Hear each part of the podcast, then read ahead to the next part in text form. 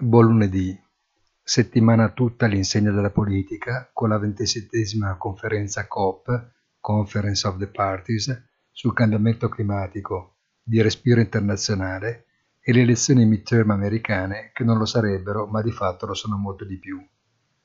Sulla COP27 le aspettative sono molto basse.